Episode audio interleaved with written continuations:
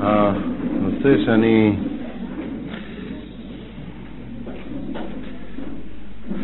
צריך, צריך לדבר עליו הפעם, נושא שאני חושב הכי, הכי פחות אהוב עליי לדבר עליו, זה נושא המשמעת, ממש מתאים לחודש אדו. לא בגלל שהנושא לא חשוב, הוא לא אהוב עליי, אם לא היה חשוב הייתי מתחמק ממנו, אלא בעיקר בגלל ש... זה נושא שהכי הרבה מתפרש לא נכון. הייתה לי פעם איזו סדרה של הרצאות באיזה מקום חינוכי, שהיה ממש, ממש אווירה של איזה משטר צבאי קומוניסטי. אחרי, ש... אחרי סדרת הרצאות, אה, אחת ההרצאות ניגש אליי פתאום המנהל, אומר לי בחיוך רחב, שקוייך. חשבתי שבטח צועק, צוחק עליי או מתרגז עליי, שאלתי ממש כואך. הוא אומר, ההרצאה של, של המשמעת זה בדיוק מה שאנחנו עושים. הייתי מעדיף לקבור עצמי באדמה ולא לשמוע את המחמאה הזו. מאוד קשה לי לחזק דברים שאני, בטעות, שאני רואה שהחלק שלי בעבודת השם זה להילחם נגדם, אבל מצד שני אני לא יכול שלא להגיד את האמת. זאת אומרת כך, כשאנחנו עצבניים ופורקים את העצבים שלנו לילדים, או כשאנחנו אמ, במחילה בלגייבה, ולכן רוצים שהילדים ישמעו בקולנו בגלל שאנחנו אמרנו, זה לא משמעת וזה לא חינוך, וזה לא, ודאי לא חינוך לעבוד את השם. אבל יחד עם זה, ו, סליחה, וכל מי שיש לו סיבות של המידות שלו אה, להתנהג ככה לילדים, אז כמובן שהוא ימצא אחר כך תירוצים, אה, הוכחות, מקורות, אז ישתמש גם בי כהוכחה. אבל אנחנו מדברים, לא מדברים על משמעת בתור כלי אה, לארגן את הבית, או שיהיה לנו חיים קצת יותר נוחים, או אפילו לא בתור אה, מכשיר של פיקוח נפש לשרוד בתוך אה, עולם הילדים. אנחנו מדברים על משמעת בתור משהו שחייבים להעניק לילדים. הקושי הוא שהמושגים שלנו מאוד מבולבלים. ומה שאני רוצה היום, לא יודע אם מספיק גם להגיע למעשה, אבל קודם כל להסביר את העקרונות. ש, שמשמעת בעולם של חינוך תורני, חינוך יהודי, משמעת זה משהו שמעניקים לילדים, זה כלי שחייבים לתת להם, וזה פשע לא להעניק להם אותו. פשוט כך. שוב, לא בשביל להקל עלינו את המלאכה, ולא בשביל שיהיה יותר נוח בבית, ולא בשביל לארגן את הבית, לא מה שהדברים האלה חשובים או לא חשובים, לא זה הנושא בכלל. משמעת זה אחד הכלים סודיים שיהודי עובד השם חייב לגדול איתו, ויהודי שרוצה לחנך לעבודת השם חייב לגדל איתו. הבעיה עם משמעת היא כפולה. מצד אחד, החברה המודרנית, שאנחנו למרבה הכאב לא מנותקים ממנה, במשך שנים רבות נלחמה נגד המושג של משמעת. מסיבות של פילוסופיות כפרניות, מטופשות, לא משנה, כדרכם. למעשה, בעולם הגדול שמשם יצאה הרעה החולה הזו, כבר נסוגו, הם כבר מכירים בשגיאות. ארה"ב שהיה מרכז, ה... מרכז הטומאה בזה, אפילו היא כבר הכירה שזה גורם נזקים חמורים, והיום הם כבר משנים את הקו. ארצות המערב בכלל. רק יש איזה פרובינציה נידחת מפגרת בקצה אגם הים התיכון שקוראים לה מדינת ישראל, ששם עוד נאחזים בקרני מזבח הכפירה בכוח, במסירות נפש יהודית. אבל גם אחרי שחזרו לנושא המשמעת, שוב, הנושא של משמעת זה הכל שיקולים ברמה שלהם, שיקולים של אוי לו מה זה. ואצלנו הרמה היא חיים בעולם אחר. אני בכל אופן רוצה להסביר קצת, אה, גם במושגים של, אה, של עולם הזה, למה, למה, להעניק, למה זה מושג של להעניק משמעת זה חובה כלפי הילד, גם בגלל שאני יודע למרבה הכאב שחלק מהרעל וההרס של הכפירה הזו חדר בליבותינו, והרבה הורים מהססים. אז אני כן אדבר קצת על החלק הזה, וגם זה פשוט לנו שאם זה דרך התורה, אז נסתכל באורייתא וברעלמא, אז ברור שכך צריך גם להיות, אפשר גם לראות את זה, לא תמיד רואים, אפשר גם לראות את זה בדרכי ההנהגה של ה, מה שנקרא דרכי ההנהגה הטבעיות. אבל אני לפני זה אגיד את העיקר. העיקר הוא שאולי זה סוד מה שכתוב, הוקש כבודם לכבודו של מקום. מי שלא התחנך לגדול באווירה של סמכות ומשמעת, לא קיבל חינוך ליראת שמיים. יכול אדם אחר כך, אם חוזר בתשובה, אם הוא עושה מהפך בחייו, ליצור שינוי. ליצור שינוי בזה. אבל ביסודו של דבר, אולי זה סוד מה שאמרו חז"ל, הוא קש כבודם לכבודו של מקום. אדם שלא התרגל מילדותו להתכופף לסמכות, להיכנע בפני מה שלמעלה ממנו, אין לו כניעה אמיתית כלפי קודשו בריחו. לא, לא שייך שיהיה בו יראת שמיים. יכול להיות שהוא יהיה חרדי, היום להיות חרדי לא צריך יראת שמיים, זה ידוע, כן? יש שיקולים אחרים. יכול להיות שהוא יהיה בזרם, יכול להיות שידקדק, אבל אנחנו מדברים על יראת שמיים פנימית, לא תהיה בו. עד שאדם לא מגיע למצב שהוא מוכן להיכנע באופן מוחלט בפני סמכות שלמעלה ממנו, לא תהיה בו יראת שמיים. ואין מציאות בעולם שילד נכנע באופן מוחלט בפני הקדוש ברוך הוא בהתחלה. הצורה שהקדוש ברוך הוא טבע בעולם זה שהוא נכנע בפני ההורים, יש לו את הכלים, זה, זה לא סותר את האהבה, זה חלק מה, מהאהבה, ואחר כך הוא, זה גם עניין שכתוב בספורים, שכל הזמן הקדוש ברוך הוא, בשביל לסבר את האוזן, מדבר אל בני ישראל כמו אבא אל הבנים. זה לא רק החלק של אהבה ושל קרחים או עלבונים, זה גם העניין של המשמעת. וזה קודם כל העניין העיקרי.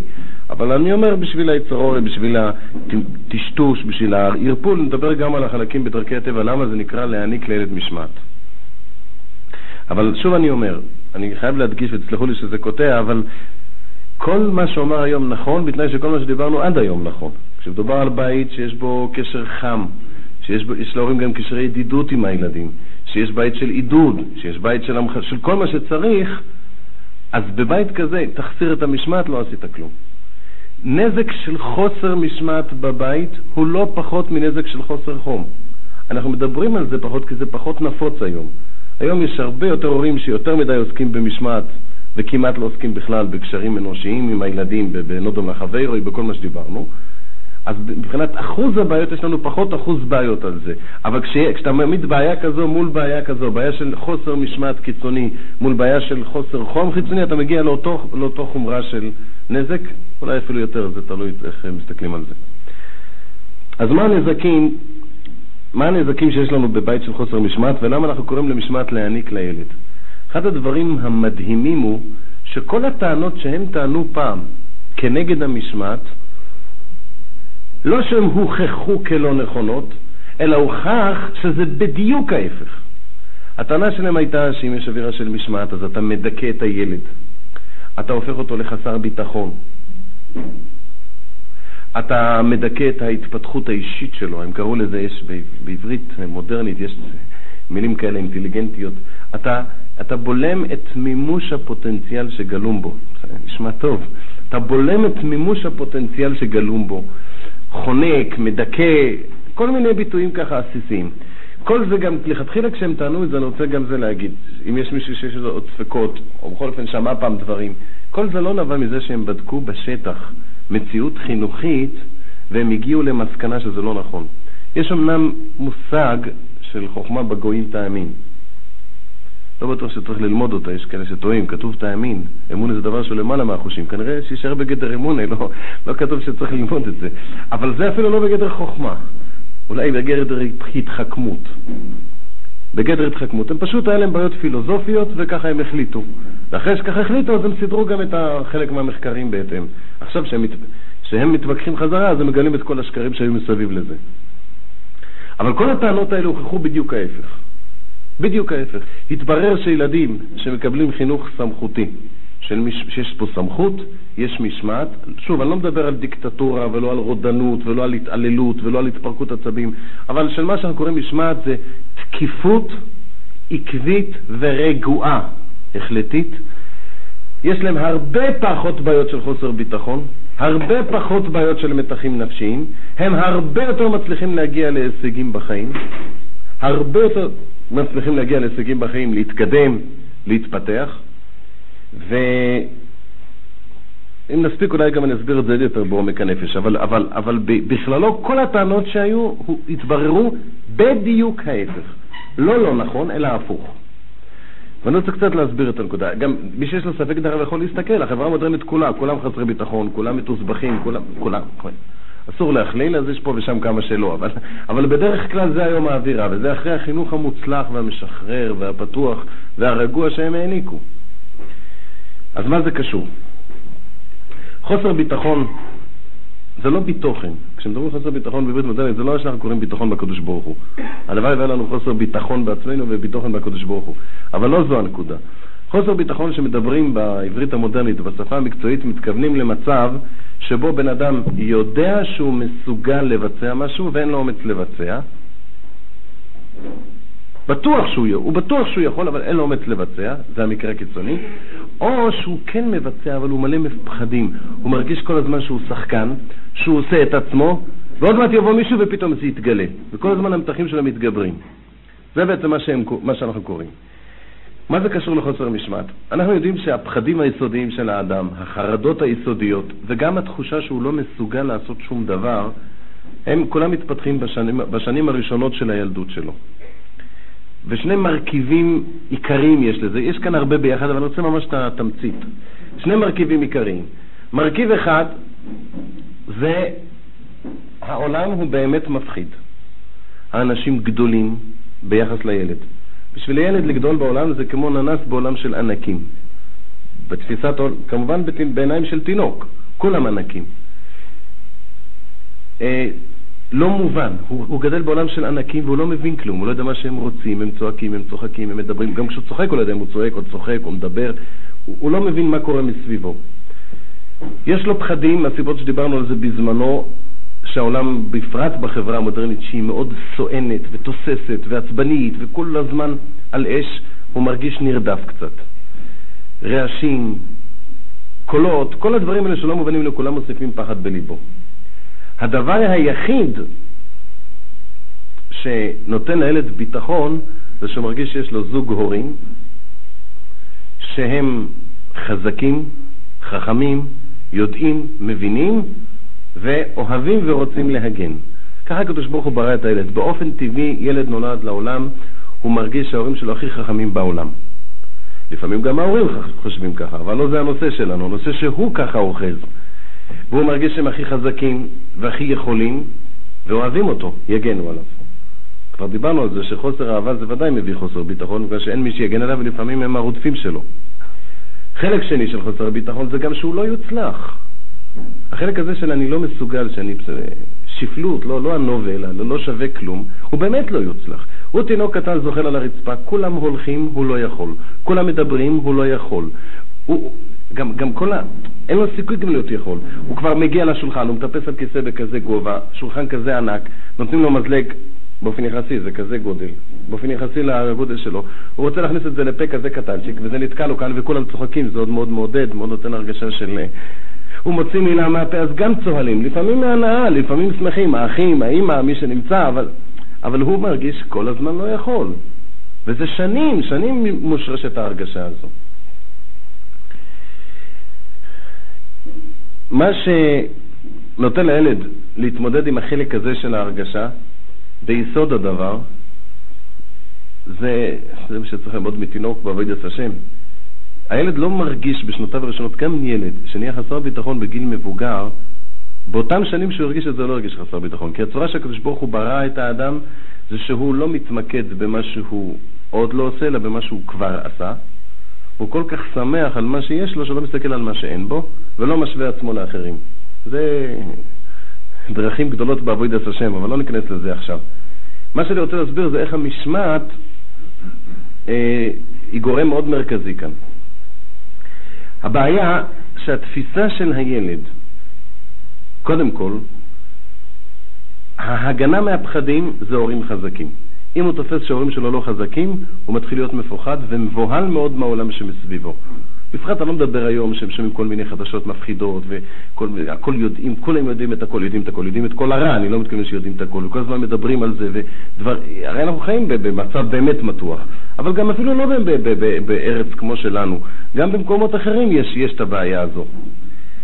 אם, אז עוד פעם, אם ההורים הם חזקים ואוהבים, אז זה לא מפתח אצלו חוסר ביטחון. אנחנו יודעים שילד שחי בהרגשה שההורים שלו הם חלשים, אין להם כוח להגן עליו, הוא כבר מפתח חוסר ביטחון בסיסי, וזה אחד, זה סוגי חוסר ביטחון שקשה מאוד לתקן אותם.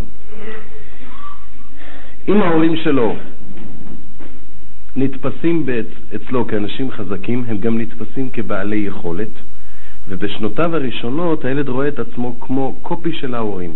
ומילא גם הוא מאמין שהוא יוכל. אבל אם הוא מרגיש שההורים שלו הם לא יוצלחים, הם לא מוצלחים, הם לא מסוגלים לשום דבר, אז הוא ככה רואה שגם הוא יהיה. אחר כך, בגיל מבוגר, לתקן את זה ושיראה שהוא שונה מההורים, זה מאוד קשה. כל זה תלוי במשמעת. מכיוון שהתפיסה של הילד, של, של הילד אם אבא שלו חזק או חלש לא תלויה בכוחות הפיזיים שלו. גם יהיה למישהו, אני יודע, אבא שהיה פעם, יודע מה, אלוף העולם ב, ב, ב, במשהו שדורש כוח, בהיאבקות.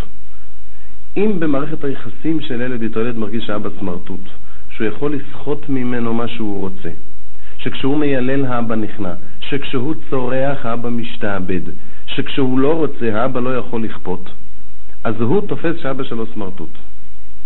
זה נוח לו ברגע הזה, כי אבא שלו אומר לו, תעשה את זה בבקשה, והוא אומר, לא רוצה, ועוד פעם מתחיל להילל ולצרוח, ובסוף עושה מה שהוא רוצה. זה נוח לו ברגע הזה. אבל לאט לאט מתחזקת אצלו תפיסה שאבא שלי הוא כלום, הוא סמרטוט. וגם אבא שלי לא מסוגל לכלום. סמרטוט גם מבחינה זו שלא יכול להגן עליי, גם מבחינה זו שהוא לא איש מצליח, הוא לא איש עם, עם עוצמה, הוא לא איש עם אישיות. וגם אם יהיה לו חס ושלום אבא שמרותק לכיסא גלגלים לא עלינו, אבל אם האבא תקיף והחלטי ביחסים איתו, והאימא גם, אני מדבר לאבא כתם לפניי, אבל זה, שלא יהיה טעות כאן, אז ממילא הוא תופס שיש לו הורים עם עוצמה, הוא יכול להסתמך בהם, הוא יכול להישען בהם. זה נקודת המרכז. כשהילד בא הביתה והוא אומר לאבא שהוא רוצה, אני יודע מה, הוא מתחיל להיעלל, הוא רוצה שוקולד. אז אבא אומר לו לא. פשוט, אם אפשר להגיד לו למה להגיד כן, זה ממילא, אבל לא, לא זה השאלה אם צריך לתת לו או לא. אבל אחרי שאבא אמר לו, הוא מתחיל להיעלל. עוד פעם לא. צורח, עוד פעם, הוא מתחיל, עד שהוא... באיזה שלב הוא מתחיל לצרוח כל כך עוד שזה בעיה של השכנים שישמעו, או גם שידוכים, או אני יודע מה, או... אם האבא נכנע בסוף, וזה לא, לא פעם אחת ופעמיים, וגם האמא באופן כללי נכנעת, בדרך כלל נכנעת, אז למה יצא ילד מרגיש שהוא מנהל אותם, לא הם מנהלים אותו? אז יש לו הורים חלשים. זה עוול גדול לגדל ילד באווירה כזו. ממש עוול גדול. הרב הירש זצ"ל כתב, כתב פעם שאחד מחוקי החינוך למשמעת זה להגיד מעט מאוד לא. מה הפשט? לכאורה להגיד מעט לא זה מתירנות. הוא אומר לא. מכיוון שלחנך למשמעת לא משנה כמה פעמים אתה אומר לא, אלא אם אמרת לא, אתה חייב לעמוד על זה כמו פלדה. והרי אנחנו אנשים חלשים, ואנחנו לא עקביים, אז ממילא כדי שתוכל באמת לעמוד על מה שאתה אומר, תגיד מינימום שיהיה לך כוח לעמוד בזה. אז גם תיקח את הדברים החשובים באמת, ולא תתחיל על כל שטות להגיד לא, לא, לא, לא, לא, לא, רק בשביל להרגיש שאתה שולט בילד, אבל כשאמרת משהו אתה חייב לעמוד על זה. שוב, זה כלל, כמובן שכולנו בני אדם ונכשלים פה ושם, אבל אם האווירה היא בדרך כלל, בדרך כלל, כשילד מרגיש שמילה של אבא זה מילה, כשהוא אמר כן הוא מקיים, וכשהוא אומר לא, הוא לא מאפשר. וכך גם אצל האמא, הוא גדל בהרגשה שיש לו הורים חזקים ויציבים, גם יגנו עליו, זה מרגיע אותו מהפחדים בגיל הילדות, שהם המרכזיים, וגם נותנים לו תמונה, דגם, דגם של צורה, הוא ככה חושב שהוא ייראה, הוא חושב שהוא קופי של ההורים שלו, הוא כבר רואה את עצמו בתור משהו חזק. אחר כך מגיעים לגילים האחרים, וזה כבר מערכת אחרת, לא ניכנס לזה עכשיו. אבל זה קודם כל הבסיס. היה לי פעם אחת מקרה שראיתי את זה בצורה מאוד קיצונית. קיצונית זה, אני אספר מקרה אחד, זאת אומרת שב-20 שנה יש לי רק מקרה אחד כזה, אותו אני שומר להרצאה, אבל, אבל אני לא מתכוון להגיד שזה נורמלי הסיפור, אבל אני תמיד מביא רק את הדוגמאות הקיצוניות שבהן אפשר לראות את הדבר בחוש. ישבתי פעם בבני ברק, ברכב שלי, שוחחתי עם איזה בחור ש... שהייתי צריך לשוחח איתו ולא היה מקום אחר. וישבנו ברחוב רחב, אמנם היינו קצת בצד, 20 מטר לפנינו, 30 מטר לפנינו היה כביש רחב עם אי תנועה באמצע, שני מעברי חצייה, והיה שם ילד בסביבות גיל 6, שעומד כאילו לחצות את הכביש והוא לא עובר אותו. אז אה, תוך כדי שיחה שמתי לב אליו, ראיתי שעוברים עוד כמה דקות ועוד כמה דקות, הילד הזה לא זז מהמקום, חשבתי אולי ההורים שלו לא מרשים לו לעבור בלי שמישהו יעביר אותו, אבל כבר היה שם איזה מבוגר שהעביר קבוצה אחרת של ילדים והוא לא עבר.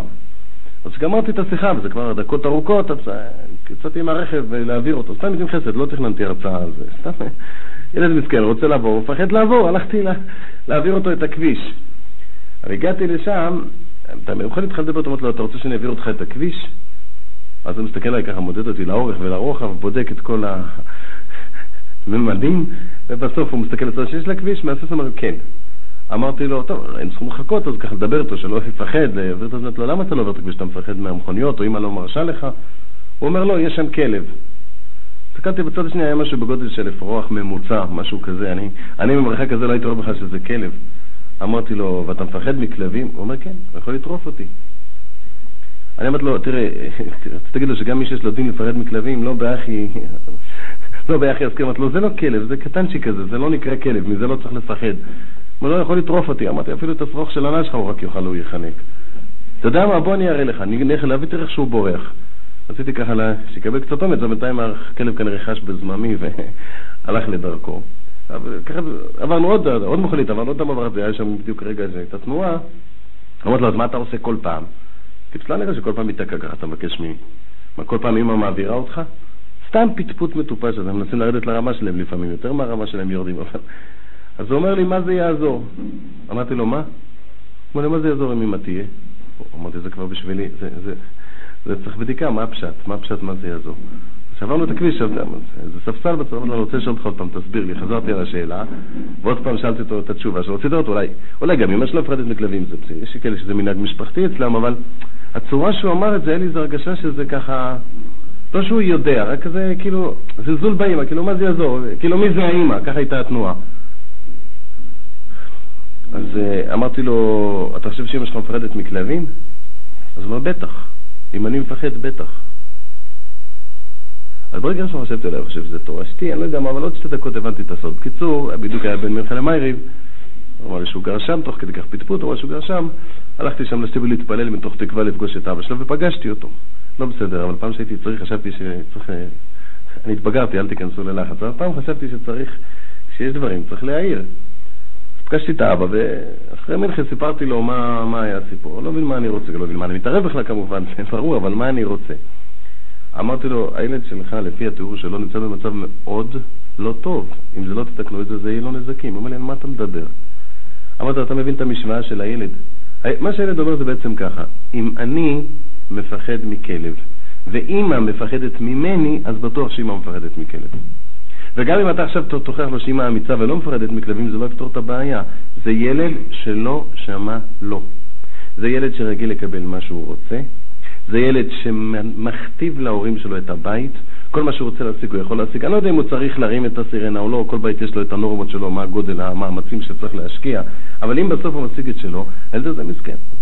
אבא אומר לי, תשמע, אני מאוד כועס שאתה מתערב, וזה מאוד מרגיז, והפלפול הזה לא נראה לי, אבל למעשה אתה צודק. אמרתי לו, מה הפשט?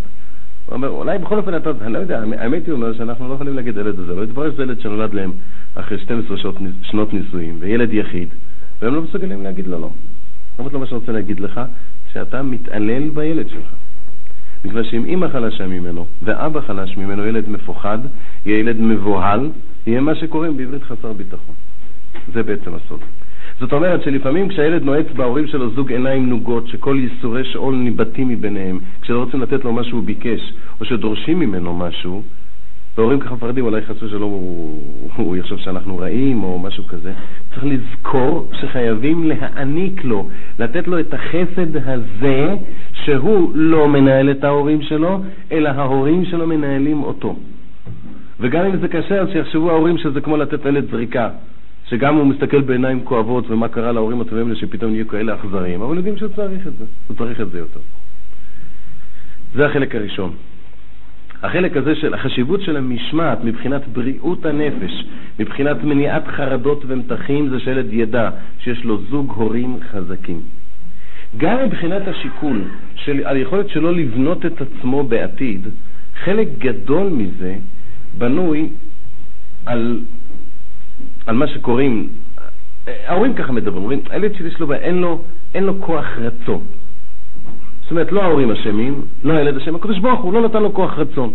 אין לו כוח רצון, או אין לו משמעת עצמית, או הוא לא יכול לתפוס את עצמו. מאיפה, באיזה סופרמרקט קונים את הכוח רצון? מאיפה מקבלים את זה? משמעת עצמית, שזה מה שקוראים כוח רצון, נגזרת ישירות ממשמעת שמקבלים בבית. ילד שגדל באווירה של משמעת, מפתח משמעת עצמית. א', קודם כל זה עניין של אימון, כי הוא לומד להשתלט, הוא לומד, הוא נאלץ להשתלט על הדחפים שלו, הוא נאלץ לראות שלא כל מה שהוא רוצה הוא משיג, הוא נאלץ לוותר, אבל לא זה עיקר הנקודה. עיקר הנקודה זה מה שאמרנו, התמונה של הילד על העולם היא בהתחלה נגזרת ממה, מההתנהגות של ההורים שלו. איך אנחנו שולטים בעצמנו כשהיצרים מתחילים לחגוג? איך אנחנו מתגברים על הכוח העיקרי של אטלס, למשל? אנחנו עושים את זה בפקודות, בין אם אנחנו יודעים, בין אם לא. הדרך של האדם לשלוט במחשבה הפנימית שלו, בעולם הפנימי שלו, זה דרך של פקודות.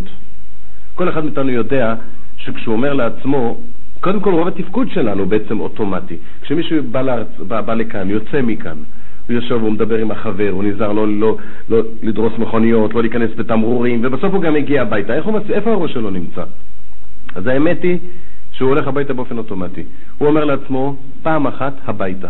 לא מרגיש את זה, כי זה אוטומטי אצלנו, אבל בעצם הוא אומר הביתה, הוא מפעיל תוכנה אוטומטית במוח שמובילה אותו הביתה. רק כשיש תקלות הוא פתאום נעצר. מתי אנחנו כן מרגישים את זה? כשיש משימה קצת קשה. מישהו מרגיש שקשה לו וזה, והמצב לא טוב, טוב, הוא תופס את עצמו, אז הוא אומר לעצמו, עכשיו אני אעשה ככה ואני אעשה ככה ואני אתפוס את זה ואני אעשה את זה. וכשהוא אומר את זה בהחלטיות, אז הוא מעורר את הכוחות לעשות את זה. אז הוא מעורר את הכוחות הפנימיים והוא פתאום מרגיש שיש לו את הכוח והוא עומד בזה. אני אקח דוגמה. נניח שמישהו עובד עכשיו על שבירת תאוות. הבאנו את הדוגמה של שוקולד, עכשיו החליט שהוא לא אוכל שוקולד.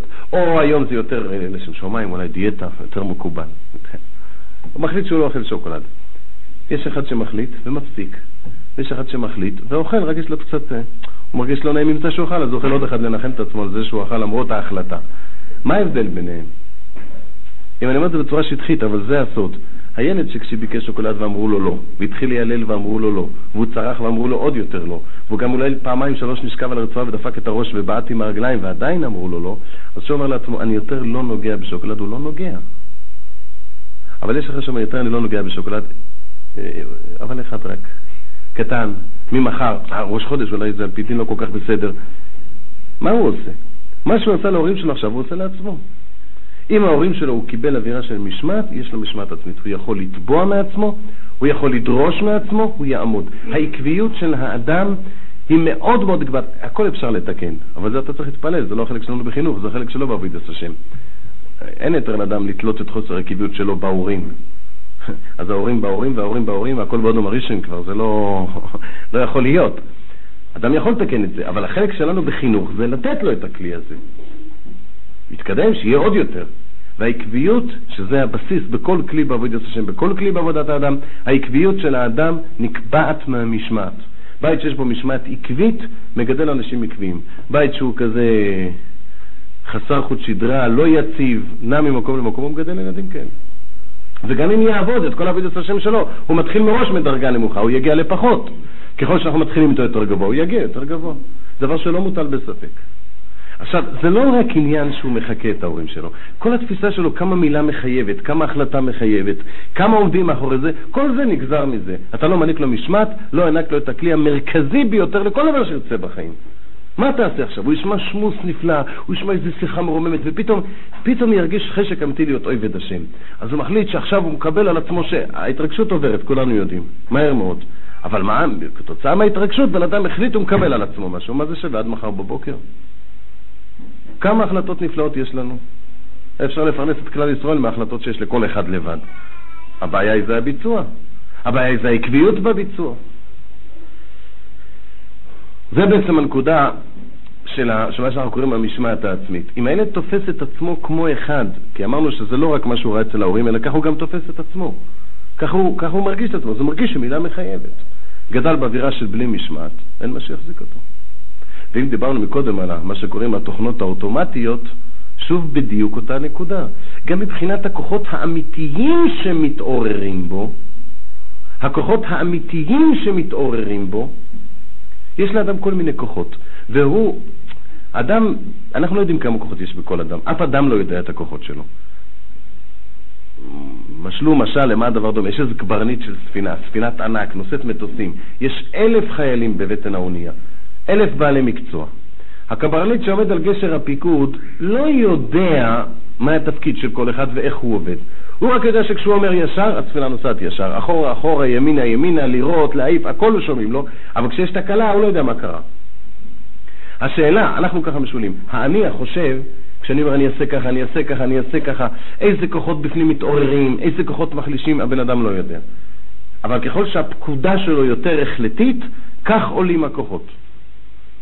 זה דבר ישן, עתיק, ידוע מקדמת דנא. היום כבר יש לזה אפילו, לצריך בשביל קטני אמונה, יש אפילו הוכחות. אתם יודעים, למשל היום, שמנסים תרופה חדשה, יש חוק בכל העולם המערבי, אני לא יודע מה הולך שם במזרח, שום תרופה חדשה לא מקבלת אישור, רק אם כשבדקו אותה לקחו שתי קבוצות, קבוצת מבחן וקבוצת ביקורת. שתי הקבוצות מקבלים את אותו כדור, אותו צבע, אותו גודל, קבוצה אחת מקבלת כדור אמיתי, וקבוצה אחת מקבלת כדור שאין בו כלום, חוץ מהצורה, ורק אם הקבוצה שקיבלה את הכדור האמיתי, שהיא לא, אף אחד לא יודע מזה, אפילו לא הרופאים שנותנים את זה, רק החוקרים, אלה שנותנים את הרישוי. רק אם רואים אצלם תוצאות יותר טובות, רק אז, רק אז מאשרים את התרופה. למה? מכיוון שהתברר עשרות שנים שכל תרופה חדשה שמוצאים לשוק, אפילו אם אין בה כלום, היא משפרת את המצב. משום שהאנשים שמקבלים אותה מאמינים שיש פתרון, ואז יש להם החלטה יותר ברורה להילחם, ואז המנגנון הפנימי שהקדוש ברוך הוא ברא, מנגנון ההבראה הפנימי, עובד יותר טוב. היה יהודי אחד שחקר במחלות, בעיני מחלס, במחלות, לא עלינו, הממאירות, הוא החליט לחקור, לעשות מחקר הפוך. לחקור, הוא קרא לזה את השורדניים.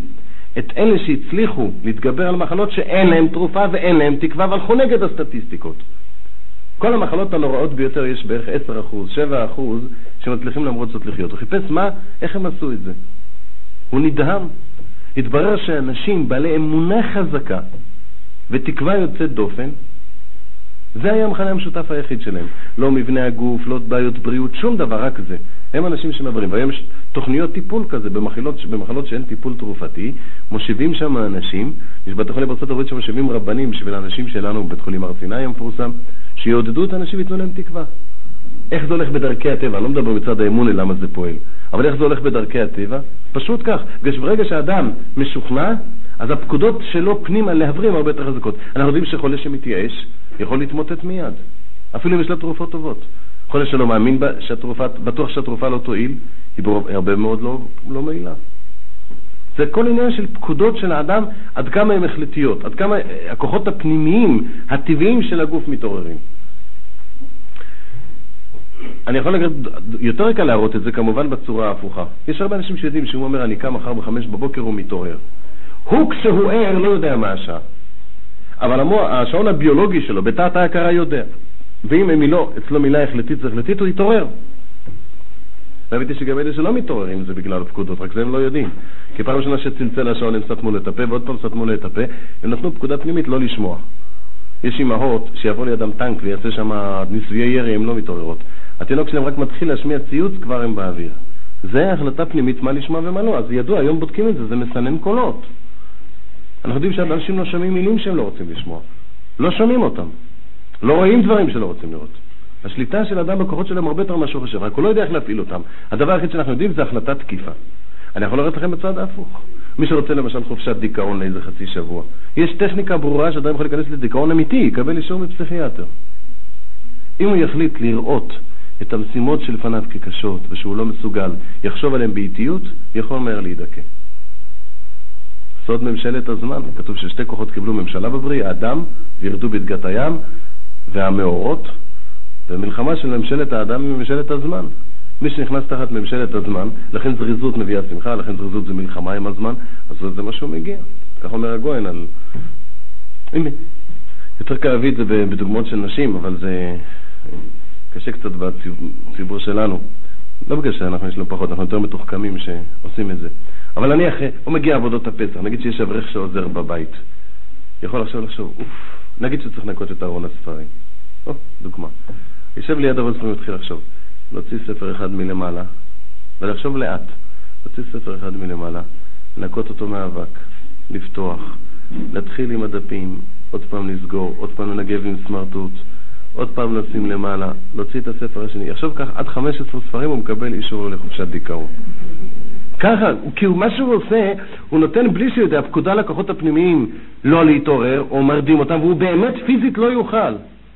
ואם הוא אומר, אני תופס את זה עכשיו, אני עושה ככה ועושה ככה ועושה ככה, פתאום יש בו כוחות. זה עניין של בחירה, של החלטה.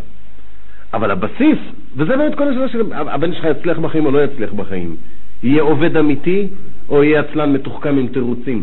השאלות האלה זה שאלות של כמה מילה מחייבת, כמה מילה מדרבנת, כמה מילה מעוררת, זה שאלה של משמעת. זה בעצם הסוד, בעיקר הסוד של מה שאנחנו אומרים, של לתת אווירה של משמעת זה להעניק, ולמנוע אותה זה עוול. זה פשוט עוול. וזו הסיבה שאנשים מבלבלים גם.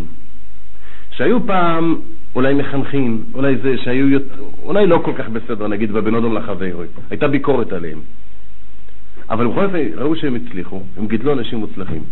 ורואים היום כאלה מחנכים חביבים, חייכנים, רק קצת פחדנים ולא דורשים שום דבר, ו- ו- והם לא מצליחים, אז חושבים, חושבים חלילה שעוינות ורודנות וקושי מחנך ובונה, ונעימות לא מחנכת ולא בונה. זה פשוט סילוף התמונה. המחנך הזה שמחייך בגלל, לא בגלל שהוא רוצה להעניק לילדים חום, אלא בגלל שהוא חלש אופי והוא רוצה למצוא חן ביניהם. יש גם דברים כאלה. יש הרבה סיבות למה הולכים לחינוך. יש הרבה סיבות. המשכורת ודאי לא, זה מקובל שלא, אז מה כן? יש אנשים שהולכים לחינוך בגלל זה רצו לבנות, אבל יש אנשים שהולכים לחינוך בגלל שזה... גם הם יכולים לתקן את זה, אבל, אבל בסופו של דבר ככה להיות נחמד לילדים, להראות שהוא כזה... מי שמתחנף לילדים, למי שנעצת זה נראה שהוא נותן חום וחיבה או לא נותן חום וחיבה. הוא מסכן, הוא פשוט מתחנף. מחנך כזה לא יכול לגדל אנשים. הוא אף פעם לא ישיג מהם מה שהוא רוצה, הוא לא יציב דרישות. לא תהיו למשמעת אמיתית, יכול להיות שילדים ירחמו עליו, זה קורה, אני ראיתי גם דברים כאלה, ויוותרו לו, או לא ירצו להפסיד, או יקנה אותם כל הזמן בפרסים, אז אולי לא ירגישו את הבעיה, אבל הוא לא יבנה אנשים, וזה לא שהוא נתן חום. מחנך שנותן חום זה שמעניק חום, אבל שמילה שלו זה גם מילה. המחנכים הקשים, החלק של הקושי לא עזר כאן, זה דווקא הפריע. אבל כיוון שגם היו אנשים עם עוצמה, ודרישה שלהם הייתה דרישה, ומילה שלהם הייתה מילה, אז נתנו גם את הנקודה הזו. לכן גם אמרתי שנותן הרצאה משמעת, תמיד אני יודע שתהיה בעיה. כל דיקטטור נראה כאילו עשה משמעת, אבל הוא לא בנה בן אדם. אז זה בעצם הנקודות היסודיות. שאנחנו יודעים שהילדים זקוקים למשמעת, וזה פשע למנוע מהם את זה. עכשיו ניכנס קצת לחלק המעשי. מה זה משמעת? אמרנו שהחוק הראשון הוא, החוק הראשון הוא למצמצם מאוד בדרישות. משמעת בנויה על עקביות, כמה שאנחנו יודעים שאנחנו לא עקביים, יותר טוב לא לדרוש. חוקים, כללים, הוראות, מינימום. אבל על המינימום הזה צריך לעמוד. עכשיו עוד חידוש, אנחנו מתחיל, מתחילים לחנך למשמעת בערך שלוש שנים לפני שזה נראה שהגיע הזמן. רוב ההורים בדרך כלל מחכים בסביבות גיל שלוש. מתחילים באמת לחנך, לא בגלל שהחליטו שאז הזמן, כי הילדים מפסיקים להיות חמודים, הם מתחילים להיות דומים לנו, אמרנו, אז כבר מתחילים לחנך אותם. וזה מאוחר מאוד, ולכן יש הרבה קשיים. ואלה שמחכים עד גיל חמש-שש, אז כבר הכניסו את עצמם בצרה מאוד גדולה. אנחנו מתחילים לחנך למשמעת תינוק ברגע שהוא מתחיל לנוע. פשוט כך, תינוק שזוחל על הרצפה זה הזמן המצוין. אז מחליטים שיש דבר אחד בלבד שהוא צריך לדעת שזה לא. למשל, אני יודע מה, יש הורים שמקפידים שזה ייגש לשקע של החשמל. קח את זה. יש כאלה שיש להם עציץ, כל אחד מה שהדברים החשובים לו. לא, זה לא צריך להיות, זה בכלל לא משנה אם זה דבר אמיתי או לא אמיתי, אם יש פה תוכן או לא. הילד צריך לשמוע שמחליטים דבר, כדאי דבר אחד, לא כל השקעים בבית, כי קשה מאוד להתמודד עם זה.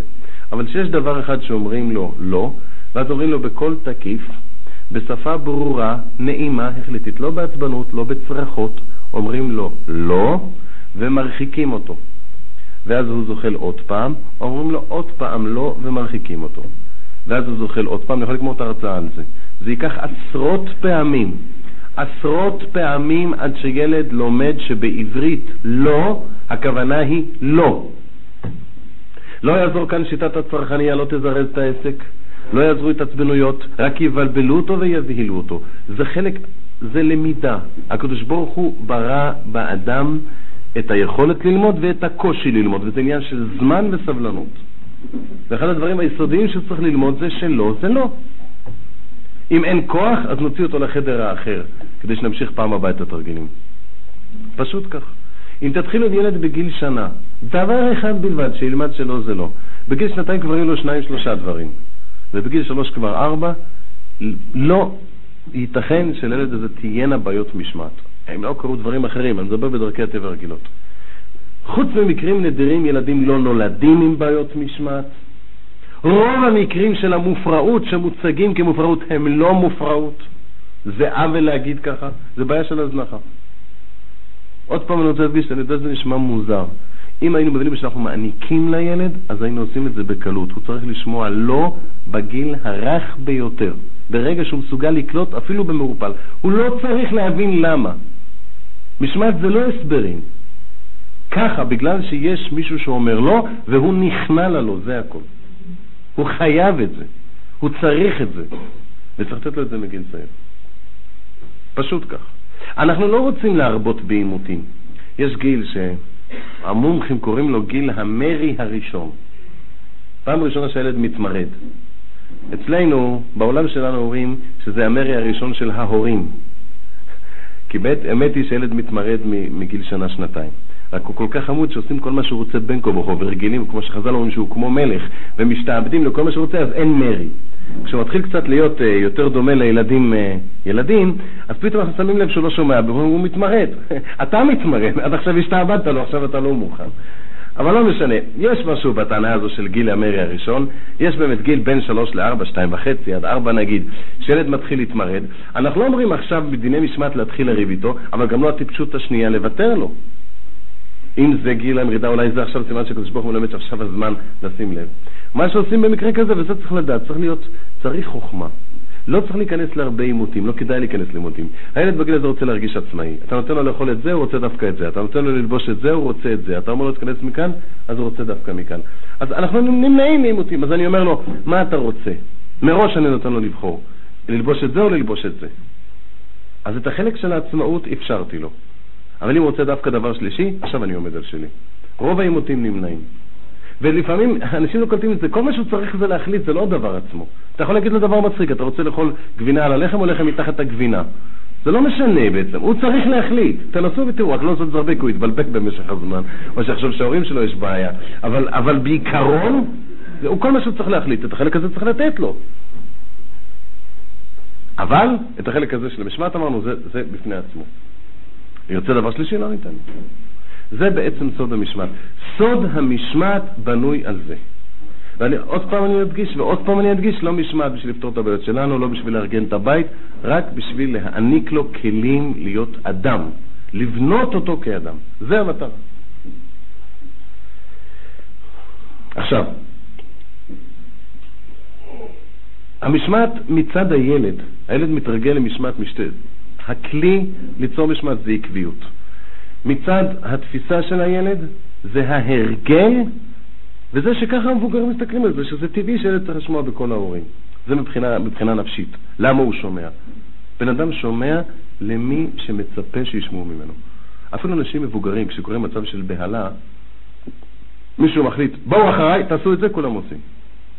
לא קשור באינטליגנציה של האדם, לא קשור בכישרונות שלו, לא קשור בשום דבר. מי שמחליט, נשמע פתאום חזק, נגררים אחריו. יש באדם צורך להיגרר בשעה שהוא מרגיש חלש אחרי חזקים, זה עניין של מנהיגות שהקדוש ברוך הוא ברא בעולם. יש לו גם צורך למרוד בזה, צריך, צריך לדעת איך בדיוק לכוון את זה. אבל על זה בנויה המשמעת. אני לא רוצה עכשיו להיכנס, אני לא יכול להיכנס, אמרתי, בהרצאות כאלה למקרים שכבר יש בעיות, ואני יודע שיש בעיות, כי אמרנו, לא להיכנס לבוץ אפשר ללמד, אבל אחרי שנכנס לבוץ, כל אחד נכנס בשיטות יצירתיות משלו, ואז צריך לבדוק כל מקרה לגופו. מה שאני כן רוצה להגיד זה שאם הבעיה היא לא קריטית, אז צריכים לדעת שפשוט צריך להרגיל את הילד לשמוע. איך מרגילים אותו לשמוע? לא נכנסים לעימותים. לא נכנסים לעימותים. סיפר לי יהודי אחד שהבית ישראל פעם, הוא היה עד, שה... אחד מראשי הישיבות שאל את הבית ישראל פעם, למה הוא לא אומר משהו לציבור שלו? זה הדבר שהוא אמר שהם לא יכולים לקבל. אז הוא אמר לו, זה היה בחזקאל אברמסקי זצ"ל, אז הוא אמר לו, אבל לך הרי שומעים. אז אמר לו, חלק ממה ששומעים, ששומעים לי זה בגלל שכשלא ישמעו לי אני לא אומר. זה לפעמים אנשים שוכחים שיש מצווה שלא לומר דבר שלא נשמע. יש מצווה שלא לומר דבר שלא נשמע. אסור להרגיל לאמן את הילד להיות לא ממושמע. אבל, אבל אני צריך להגיד לו, אבל הרי כל נשמע, אז בשביל מה אתה אומר? אבל יש מין, מין יצרורי כזה, מין דחף כזה. לצאת ידי חובה, אומרים, זהו, יצאו ידי חובה. מה שרוב הסיכויים שלא ישמע, אסור להגיד לו. וכשיש בעיות משמעת אנחנו מרגילים ילד. הייתי פעם אחת באיזה מוסד אה, מאוד מיוחד, סגור, בעייתי, היה שם ילד שהיה לו, ממש הערכתי אותו, בחור עם עוצמה, שבאופן עקרוני אף אחד לא יגיד לו מה לעשות.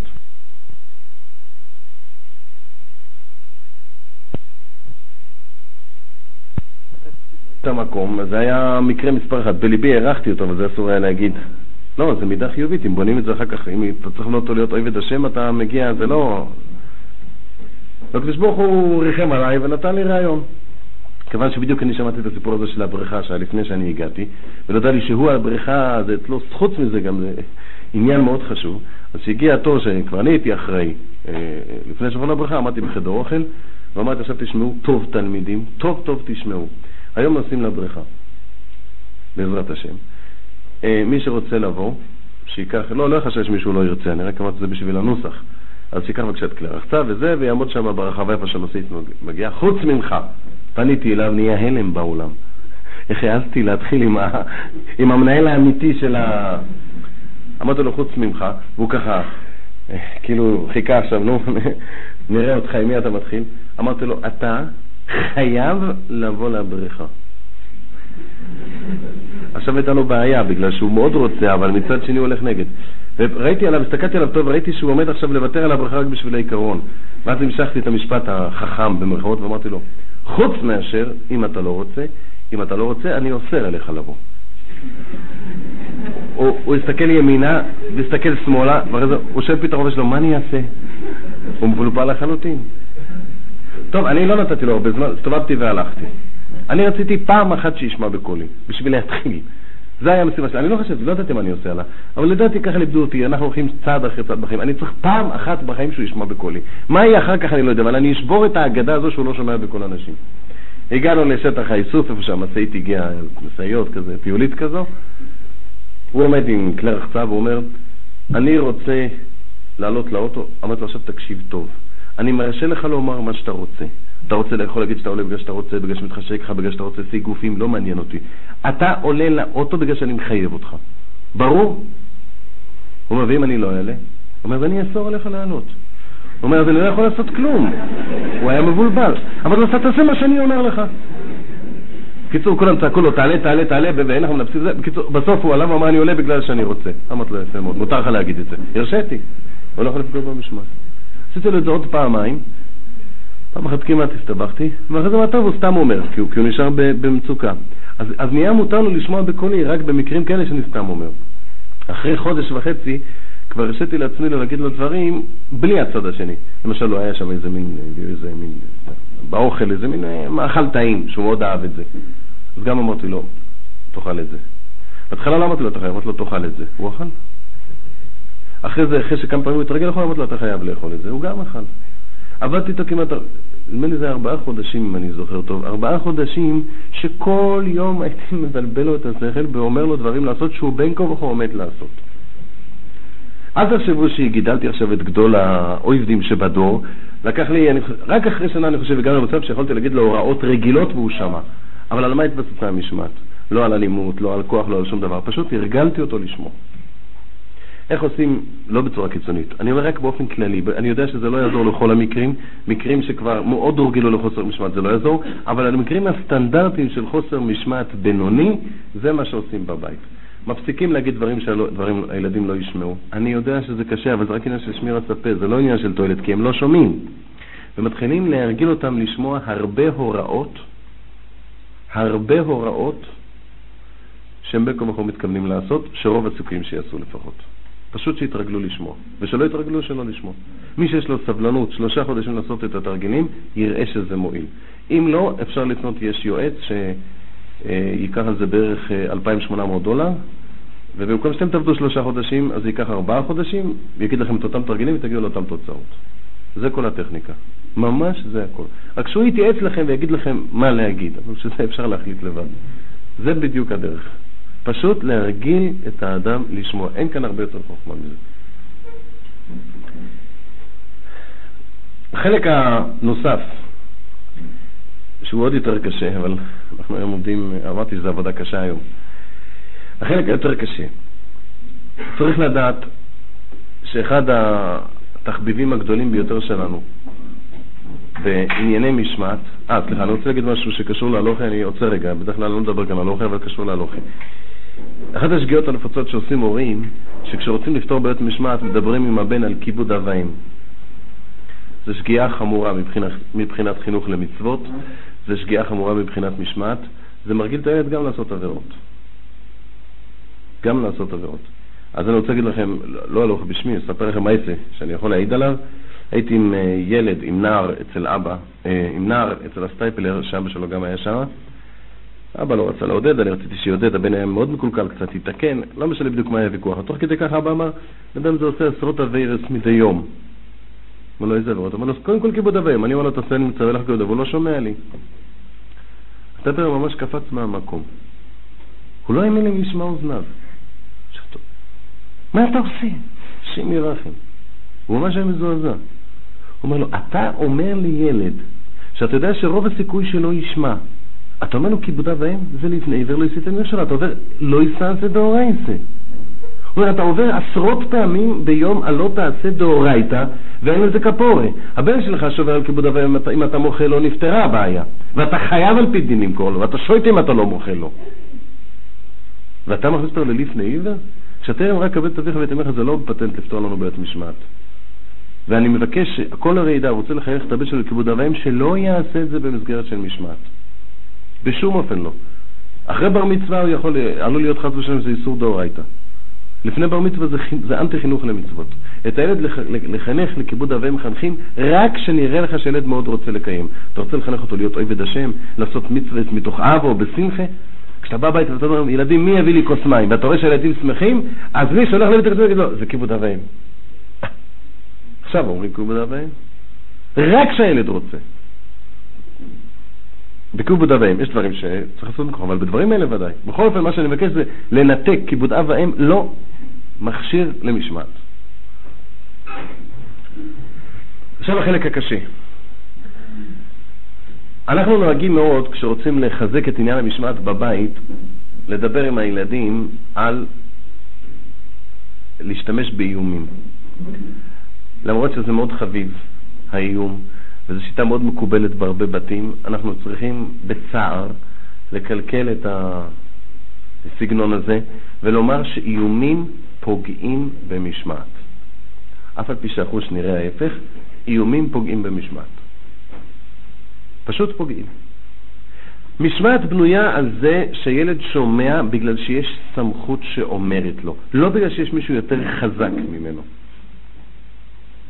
אני אסביר לעומק תכף, אבל מכיוון שזה קשה לקלקל את ההגדה הזו, אז אני אעשה את זה ככה מהקל אל הכבד, לאט לאט, בשלבים, שלאט לאט אה, אה, אני ארגיע את הציבור מהעוולה שאני עומד לעשות. אנחנו טוענים שלא ייתכן בסבורן, נתחיל ככה בלימוד, לא ייתכן בסברה שאיומים מועילים. לא ייתכן שהם מועילים. יש לנו הרגשה שהם מועילים, זה קושייה. איומים, אני מתכוון, אם לא תעשה את זה, אז חמולה ליצלן, וכולי. אנחנו טוענים שלא ייתכן שהאיום מועיל בסבורי. למה? א', הניסיון מוכיח שרוב רובם של האיומים לא מבוצעים. מעט מאוד הורים, עוד פחות אימהות, בגלל שהן פחות יותר, יותר נמצאות עם עם הילדים בבית, מסוגלות לבצע את האיומים. זה א', ב', ודאי שככל שיותר חשוב לנו להשיג התנהגות מסוימת, כך פחות סיכוי שהאיום הוא זה שהועיל. למה? כי אם אני לא רוצה שהילד שלי יעשה דבר שלא כל כך נורא, אבל אני לא רוצה שתעשה, את זה תקבל סטירה. אם זה מאוד חמור, תשמע, אם תעשה את זה אני... 18 סטירות, כמניין חי. מה הלאה? אני לא רוצה להגיד כל מיני ביטויים שמדברים על אה, סידור העצמות מחדש, או כל מיני דברים כאלה. מעדיף לא להיכנס לפרטים, או מגעים של הראש עם כל מיני מכשירים, יש כל מיני שפות. אבל מה, מה, ההוכחה הכי טוב, ככל שהאיום יותר חמור, יותר בטוח לילד שלא תבצע אותו, נכון? הילד שלך לא סובל חס ושלום מפיגור. מה הוא חושב שבאמת תעשה את זה? אם באמת תעשה את זה, השם ירחם, אבל זה לא קשור לשיחה שלנו עכשיו. אז לא יכול להיות שהאיום כאן הועיל. עובדה שהאיום הכי גרוע, מה עושים במקרה הכי חמור? כל האמהות אומרות ככה, אם תעשה את זה, אני לא יודעת מה אני אעשה לך. את לא יודעת אם אני אבדוק. חוץ מזה הגמור אומרת לספק ספק הלא יחי שינן. א', יכול להיות שלא תעשי כלום. ואפילו אם תעשי, מי אמר שזה לא משתלם. אולי זה לא מתהפך, אבל לא צריך להקפיד על זה בעניינים האלה. באופן כללי זה... אז אמרה לי פעם אחת קרובת משפחה שלי, שהילד שלה מאוד בעייתי בענייני משמעת, היא אמרה לו שאם הוא ייכנס לחדר שם היא תקרא למשטרה. וזה לא עזר. שאלתי אותה, קראת למשטרה? אז היא מסתכלת עליי כמו, כמו שצריך להסתכל, זאת אומרת, למה, אני, אני, אני המשונה, את המשונה. את חושבת שאיום כזה צריך להשפיע על הילד? שתקראי למשטרה? אם הוא חושב שתקראי למשטרה, אז באמת צריך טיפול פסיכולוגי, גם את וגם הוא, אבל לא אני יכול לתת אותו. אבל ילד נורמלי יודע שלא. אז ממילא אנחנו מוכיחים מסבורת שלא ייתכן שהאיומים מועילים. לא ייתכן. אחר כך נסביר למה הם לא טובים, אבל קודם כל שתסכימו לשמוע למה הם לא טובים, אבל תגידו קודם שהם לא מועילים. לא מבצעים אותם, וככל שחשוב לנו יותר, עוד פחות מבצעים אותם. לא ייתכן שהם מועילים. מה כן מועיל? פשוט שכשההורים אומרים איום, גם טון הדיבור שלהם הרבה יותר תקיף והחלטי. הם פשוט מרגישים חזקים יותר, או מפגינים יותר חוזק. ומי שלא מאמין, יש אירועים שקשורים ככה, כושר נפשי בא להינתק מהאיום, אני אומר להם, תגידו את האיום בלב. זאת אומרת ככה, אם הוא רוצה להגיד ללב, אם לא תעשה את זה, תן לך סטירה, כן? אז תגיד לו ככה, אה, אתה צריך, אה, אתה חייב עכשיו ללמוד, ואם לא תלמד, תן לך סטירה. אתה חייב עכשיו ללמוד, בלב תגיד את זה, תראה שזה עוצר אותו דבר. זה לא האיום שהוא שם, זה האווירה שלך. אני רוצה גם להגיד בהקשר זה ובסוגריים, שלרוב בעיות המשמעת בבתים הרגילים, הפתרון של ההורים זה לא חס ושלום ללכת לייעוץ, ולא לערב אנשים אחרים בתוך הבית, ולא להתבלבל יותר מדי, פשוט לבדוק מה הם עצמם עושים במקרים אחרים. רוב התלונות הרגילות, אני לא מדבר על בעיות יוצאות דופן, רוב התלונות הרגילות על משמעת אומרים שבתחום הזה הוא לא שומע, בתחום הזה הוא לא שומע. בתחומים אחרים הוא כן שומע. אם ההורים יבדקו איך הם מדברים אל הילד, באיזה סגנון, בדברים שהוא כן שומע, פשוט יעתיקו את הסגנון. אם הם יציגו דרישה חד משמעית, החלטית ותקיפה, אם אין בעייתיות, הילד צריך לשמוע, בבית נורמלי. אם אין עוינות, מתחים, שנאה חס ושלום, כעסים מצטברים, או מופרעות כבר מצטברת, אז הילד חייב לשמוע. זה צריך לדעת, אבל בתנאי שמדבר דרישה. בתחום המשמעת זה לא בקשות, לא משאלות, לא תחנונים ולא כיסופי לב. אם האמא אומרת לילד, אני מאוד מבקשת שתוריד פח אשפה, אז אומר, שקלתי את הבקשה והחלטתי להיענות בשלילה. אין בזה ספק. ואם האבא אומר, אני מאוד רוצה שתעשה את זה, אז הוא אומר, אבא יקר, זה לא טוב שתתרגל שכל מה שרוצים בחיים מקבלים, זה לא טוב ל... צריך להתרגל לוותר. הוא לא בדיוק אומר את המילים האלה, אבל זה לא דרישה. וזה לא עניין של מילה, אפשר להגיד לילד בבקשה, תוריד בבקשה את פח האשפה, והוא שומע במנגינה שזה דרישה, זה לא עניין של המילים, זה הטון, המנגינה, המימיקה. אפשר גם להגיד לילדים בלי תקיפות, אני אומר את זה בכל תוקף שתעשה שיעורי בית, והוא שומע שאתה מתחנן על נפשך. זה חייב להיות דרישה. ומי שיודע למי דרישה צריך לפתור את רוב בעיות המשמעת. רוב בעיות המשמעת צריכות להיפתר. ואם נפתר רוב, אז כבר אין בעיה של חוסר משמעת. כשאנחנו מדברים על ילד משמעת, לא מתכוון לילד ששומע 100% להורים. ילד ששומע לי כל מה שההורים אומרים, אם הוא גודל, אין לי השגה בדברים כאלה. לא הייתי בגלגול הנוכחי, אני לא יודע מה זה. אבל בילד נורמלי זה בעיה נפשית עמוקה, אני אומר את זה ברצינות. ילד ששומע כל מה שההורים אומרים, יש כאן בעיה. אולי יכניעו חס ושלום את כוח המרד שלו, דיברנו על זה שזה אסון, אולי משהו אחר. משמע, בנורמלי, כפי שהקדוש ברוך הוא ברא, בדרך כלל הוא שומע. אבל פה ושם, בילד נורמלי חייב להיות שהוא לא שומע. אז, אז למשל, האמא מתלוננת שאף פעם אי אפשר להגיד לילד, להגיד לילד מתי ללכת לישון בזמן. זה בכל הבתים בארץ ישראל היום, אף ילד לא הולך לישון בזמן. אף ילד, פשוט. אז אני שואל את האמא, צריך לשאול אותה, מטפלת אישה, לא משנה, צריך לשאול אותה, יש לי רק לראות אם זה בעיית משמעת או לא, הבירור הראשון שלנו זה בבוקר, הוא הולך לחדר בזמן? זה שהוא לא קם וצריך לריב גם בבוקר, אבל בסוף הוא הולך בזמן? או הילדה שאף פעם לא הולכת לישון בזמן, בבית ספר היא מגיעה בזמן? איך את משיגה את זה? אם במכות או מקלות וזה, אז באמת זה לא טוב. אבל בדרך כלל זה לא הולך ככה, אז מה קרה? למה בבוקר בסוף הם מגיעים בזמן? בגלל שהם כל כך תאבי דעת וצמאי לימודים, שמתעוררים בחמש בבוקר, אמא, מתי יתחילו הלימודים כבר? בדרך כלל זה לא הסיבה. מה הסיבה? שאנחנו יודעים שאין ברירה, מגיע איזו שעה שבה כבר אי אפשר יותר את המשחקים, ואז אנחנו נהיים תקיפים. אם נחליט שאצלנו ילדים הולכים לישון בתשע בערב, ובתשע בערב יוצאת ההסעה, מי שלא הלך לישון יותר לא ישן הלילה, יחד עם ההורים, אתם תראו שהילדים ישנו בזמן. אלא מה, אתם לא רוצים להילחם? לא חייבים להילחם. כשלא מחליטים זה לא חוסר משמעת. זה יכול להיות בית אולי מבולגן, אולי בעיה של סדר, אם בכל הדברים זה כך. אבל אם החלטתם לעמוד, אז חייבים לעמוד. עכשיו, החידוש האחרון המסוכן ביותר הוא, אה, אני עוד לא גמרתי את האיומים. למה זה מזיק? בגלל שדיברנו שההתנהגות של הילד נגזרת בעיקר מהתמונה שלו על עצמו. הזכרנו את הרמב"ם על, על, אה, על תירושו בפני עצמך, כן? אם אני אומר לילד, אם לא תשמע, אם לא תשמע, אם לא תשמע, אם לא תשמע, אם אני משתמש בקביעות באיום, אני שוטף לו את המוח שהוא מרדן, שאני מצפה ממנו לא לשמוע, שאני מרגיש חלש שלא ישמעו לי, והפתרון היחיד זה להתעלם. אז אפילו אם היה נכון, לא נניח שהאיום היה משפיע עליו, אנחנו אמרנו שלא האיום משפיע, אבל אם נניח שהאיום היה משפיע, זה בגדר מה שאומרים, הרווחתי את הקרב והפסדתי את המערכה. אז הרווחתי את המקרה הזה, אבל אני מתחיל לבנות טיפוס מרדן. משמעת אמיתית שלנו, משמעת של הענקה לילד, זה פשוט להיכנע לזה שחייבים לשמוע בגלל שאמרו, לא בגלל שמאיימים. אל תשאלו אותי למה בטבע יש אה, עונשים, זה לא קשור לזה, ואנחנו מדברים עכשיו בחינוך. וגם זה לא נאמר במיד על כל דבר. מותר לילד לדעת באופן כללי שיש תגובות. אני לא דיברתי שאסור לילד לדעת שיש עונשים. מותר לדעת שיש מחירון עונשים. אני מדבר על זה שכל משפט שאומרים לו זה אם, אם, אם. זה פוגע במשפט. הציפייה הטבעית, תעשה. תעשה.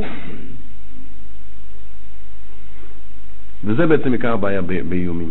כשאתה אומר אם, ועוד פעם, אני אומר שוב, לא עשר פעמים ביום, אבל מי שמתרגל לדבר באיומים כל הזמן מדבר ככה. אז מה הוא עושה בעצם? הוא שוטף לילד, הוא פשוט בונה אצל ילד תדמית של מרדן. הוא בעצם אומר לילד, אתה ברגע שלא תפחד יותר מהאיומים שלי, או ברגע שאתה אומר שאתה תמרוד בי. בוודאי שהוא לא בונה אדם ש, שנכנע כלפי שמיים. והחלק האחרון זה אותם הורים שמצד אחד רוצים לנהל את הבית, שהושפעו מה, מהרעל של הרחוב, מבחינה זו שמרגישים לא נעים ש... לתת אווירה של משמעת, אבל מצד שני הם רוצים לנהל את הבית, כי אצלנו אי אפשר. מי שהמציא את זה זה הדמוקרטיה בחינוך. הם המציאו בעצם לא לתת עונשים, זה הפילוסופיה של דמוקרטיה בחינוך. אז לשיטות איכשהו בדיעבד אפשר, כי יש להם את כל אחד כלב, ושני, ושני ילדים וכלב, או שני כלבים וילד, אז בהצבעות רוב הם יכולים להשפיע על הצד שלהם. אבל אצלנו שברוך השם יש רוב ילדים, אם אנחנו הולכים דמוקרטיה בחינוך, אנחנו מיעוט. אז ייתנו לנו זכויות בתור דור המייסדים, אבל, אבל זה לא מספיק. גם היום דור המייסדים כבר לא מקבל. אבל האמת היא, האמת הגדולה היא שמה שנוצר התוצאה, שבגלל שאומרים לי עליהם נקיפות מצפון לדרוש משמעת, התחילו, וזה הדמוקרטיה בחינוך, התחילה הסברים. צריך לשכנע אותו. למה לכפות? לשכנע, שיבין. שאלתי פעם, ב... היה לי פעם כנס מטעם עזר מציון לפני בעלי מקצוע מהעולם שלהם בסמינר הקיבוצים ברמת אפעל. היה לנו כאן ויכוחים מרים על זה. ו... אחת השאלות ששאלתי אותם, מה אני עושה עם ילד שהוא מאוד לא אינטליגנטי ואי אפשר להסביר לו? מה הדין במקרה שלכם? צריך להסביר כל דבר. חס ושלום יש לי ילד קצת מפגר. ילד שלי, אני אוהב אותו, בן שלי, אבל הוא קצת מפגר, מה עושים? אז הם אומרים, זה באמת מקרה יוצא דופן, כי אם ילד לא יכול להבין את ההסברים מה לעשות. אז מקרה כזה באמת צריך לכפות עליו, אבל זה לא קו. אמרתי עכשיו, מה לעשות במקרה שאני במקרה יותר אינטליגנטי מהילדים שלי? ולמרות שהם לא מפגרים, אבל באופן יחסי יש הרבה דברים שאני יודע שזה לטובתם ולא יכול להסביר. אז גם זה יוצא דופן, לפי אותו עיקרון, לא? אחרי זה עניין של הפער בין האבא לילד. אמרתי, זה שיטתכם, כל שיטתכם זה רק להורים שיותר מפגרים מהילדים. מה אני רוצה להגיד בזה? זה שקר שאפשר להסביר כל דבר. הרי רואים איך שהקדוש ברוך הוא ברא את העולם שתמיד בן אדם נדרש להתנהג בדברים שהוא לא מסוגל להבין. אתה יכול להסביר לילד בן שלוש למה לא לרוץ בכביש? שאלתי את אחד המתווכחים. אמרתי לו, נגיד שאתה הולך, איך, איך, איך אצלכם מתעלים ברוחניות? הולכים בדיזינגוף בטח, נכון? אז אתה הולך עם הילד שלך להתעלות בדיזינגוף, וילד בן שלוש, ופתאום הוא רץ לכביש. אז מה אתה עושה בבחינה חינוכית פדגוגית? אתה אומר לו, המתן בני, אני רוצה להציג בפניך את שני צידי הבעיה ולבקש ממך להכריע. אז הם בעצמם צחקו, למרות שהם אומרים שזה נכון. הוא אומר, לא, אמרתי לו, אבל מה פירוש? אם אתה תתחיל להסביר לו, לא יהיה למי להסביר, בגלל שהנהגים לא יודעים שזו סיטואציה חינוכית. אז אתה כופה עליו, אה? הוא אומר תראה, זה לא טובה, זה, זה פיקוח נפש, זה סכנת נפשות. זה משהו אחר. אמרתי לו, יופי. אז נשאל שאלה אחרת, הילד שלך כבר בן תשע, והוא מביא הביתה, אני לא רוצה לקלקל אתכם, יש דבר שנקרא אצבע של חשיש, שמעשנים אותו, וזה לא כל כך טוב. לא כל כך טוב, מוסכם. יש ויכוח כמה לא טוב. אז מה אתה אומר לו? בני, תבין, אומר אבא, אני שומע, אני רוצה להתנסות לבד. אני גם לא מקובל עליי שהם מתמכרים לזה, אני רוצה לבדוק, להתמכר ולראות. אני גם חושב שאני מסוגל אה, אה, לצאת מזה, אני גם רוצה לטעום את החוויה, הם דיברו על לטעום חוויות. אני רוצה לטעום את החוויה של להיגמל מסמים, יכול להיות שזו חוויה מאוד... מה אתה עושה? אז אמרו טוב, סמים זה לא חוכמה. אמרתי לו, אז מה ההבדל? לכם יש עולם ערכים כזה פצפונצ'יק, שמה שאתם באמת יודעים שזה אמת, אתם יכולים לכפות ולשקר את הדברים שאתם מסבירים. לנו ברוך השם יש עולם ערכים גדול, אנחנו פשוט לא יכולים לבלף, אבל אין הבדל. בלתי אפשרי להסביר. מי שאומר שמסביר הכל, א', הוא משקר את עצמו הרבה, ב', הוא משקר את הילדים הרבה, כי הוא בטח מסביר הסברים לא נכונים, וג', ברוב המקרים הילדים לא מבינים, ובסוף אומר טיפש תעשה מה שעשיתי, מה שאמרתי וזהו. אז למה לא תתחיל ישר? רק בשביל אותו שהוא טיפש, ואפשר לעשות את זה בדרכים אחרות, יותר משכנעות. בשביל מה כל המאמץ? אבל זה ברור שזה פגיעה במשמעת. משמעת אני נכנע כשאני לא מבין, כשזה נראה לי לא צודק. מי שמרגיל ילד, אפילו מי שמקבל על עצמו משמעת, אנחנו טוענים שכל ילד, לסיכום מה שאמרתי מקודם, כל ילד צריך לקבל משמעת ביום. גם הילד הצייתן ביותר, שלא עושה בעיות, ההורים צריכים למענו לדאוג לפחות פעם, פעמיים ביום, לתת לו הוראה כדי שיהיה רגיל לבצע הוראות. בגדר, בגדר אף על פי, אף על גב דגמיר מצווה להכותו. אם כי כאן זה לא עניין של להקה וצריך להסביר את הגמור שם, לא אסביר את זה עכשיו, אבל זה בעצם, בסוד הדברים זה אותו דבר. אפילו שילד למופת, הוא צריך לשמוע פעמיים שלוש ביום, קבוע, כל החיים שלו, עד שיעמוד בדעת עצמו, אני מתכוון. כל ילדותו, הוראה. הילד הטוב ביותר, הצייתן, שצמא לשמוע בקול הוריו, שמשתוקק לבצע מה שהם מבקשים, שכל כל, כל הכיסופים שלו זה רק לעשות מה שההורים שלו אומרים. אם יש ילד כזה, אמרתי, זה בעיה וצריך טיפול, אני רק מביא בשביל המשל. הילד הזה צריך לשמוע כל יום פעמיים שלוש הוראות, לא, בגיל אה, תשע, עשר, פעמיים שלוש ביום. לא דברים גדולים, דברים שרוב הסיכויים שישמע. תבינו, משמעת זה לא לכופף אותו, אלא להרגיל אותו. אם זה ילד בית אומר לו, תביא לי בבקשה את הכוס הנה, תקריב לי את המלח. לא יותר מזה, אבל טון שמרגיל אותו, שיתרגל, הוא שומע דברים ועושה. כשילד בריא, צריך גם להרגיל אותו לעשות דברים לא מובנים. הורים שהתרגלו עד היום להסביר, אנחנו מציעים להם להפוך את השיטה באופן קיצוני. למה? כי ילד, אז אפילו הורים, עכשיו נחזור לקטע שממנו סטיתי, אפילו הורים שנגיד בדרך כלל יש להם פעמיים שלוש ביום משמעת ביום, כן? אין להם בעיות משמעת, גם להם אסור להרגיל את הילד שכל מה שדורשים ממנו מסבירים. זה טוב מאוד להסביר, זה מעמיק את האינטליגנציה ומרחיב את האופקים ויוצר העשרה אינטלקטואלית, אבל אסור מבחינת המשמעת להסביר, משום שאם אתה מצמיד הסבר לכל דרישה, אתה מרגיל, ככה זה בתפיסה של הילד, שאם הוא מבין הוא צריך לקיים, ואם הוא לא מבין הוא לא צריך לקיים, וזה הרס המשמעת. אם אתה מסביר לו בקביעות, אז מה המסקנה שלו? למה אתה מסביר? כדי שיבין, כי אם הוא לא מבין, לא צריך לקיים. איזה עבד השם תגדל? אפילו לא עבד השם, איזה בן אדם תגדל. וזה סוד נעשה ונשמע. עוד נרד עוד יותר את עומק הסוד. אבל זה קודם נעשה, אתה רוצה הסברים אחר כך. ולכן הורים שעד היום הרגילו את הילדים להסביר הרבה, הורים שמרגישים שהסבירו יותר מדי, אז יעשו בערב ישיבת מועצה משפחתית, הם צריכים להסביר עוד הסבר אחד. אם הרגילו את הילדים לקבל הסברים, עוד הסבר אחד. למה מעכשיו מפסיקים? יושיב את כל הילדים יחד, יש, אה, אצל מי, מי שמכם אה, מכיר את האווירה הצרפתית, יש שם דיסקסיון, יושבים כל המשפחה ועושים דיון, יעשו דיסקסיון. יודיעו, יגידו לילדים, תשמעו ילדים, אנחנו יודעים, הסברנו לכם הרבה דברים, ואנחנו הגענו למסקנה שאנחנו חייבים למענכם לאמן אתכם, לאמן אתכם לעשות דברים לא מובנים וגם לא צודקים. כי כל בן אדם, וכאן אני מסביר גם מצד מה זה, תקשיבו, כל בן אדם, כל בן אדם, בשביל לתפקד בעולם חייב לעשות דברים לא מובנים. אני לא מדבר אפילו רק בעולם של אבוידס השם. אלף דברים לא מובנים. בעולם של אבוידס השם? גם כשאנחנו מבינים זה, אז מה זה, זה, זה, זה. כלב המלקק מהם כבר זה ביטוי שלא שייך אלינו, כלב, כלב המלקק מהכלב, גם לא. אין, מה, מה אנחנו מבינים? כלום. אם אדם מתחיל לחשוב רק מה שהוא מבין, השם ירחם איך הוא ייראה. אנחנו גם צריכים להתרגל, וזה חידוש שלא קשור בתיירה, לעשות דברים לא צודקים, שנראים לנו לא צודקים. ושקודם כל, כל מה שיהיה, כל החוקים שמנהל את הארץ הזו בינתיים עד ביאת המשיח לא צודקים. לא צודקים, אין אף אחד צודק.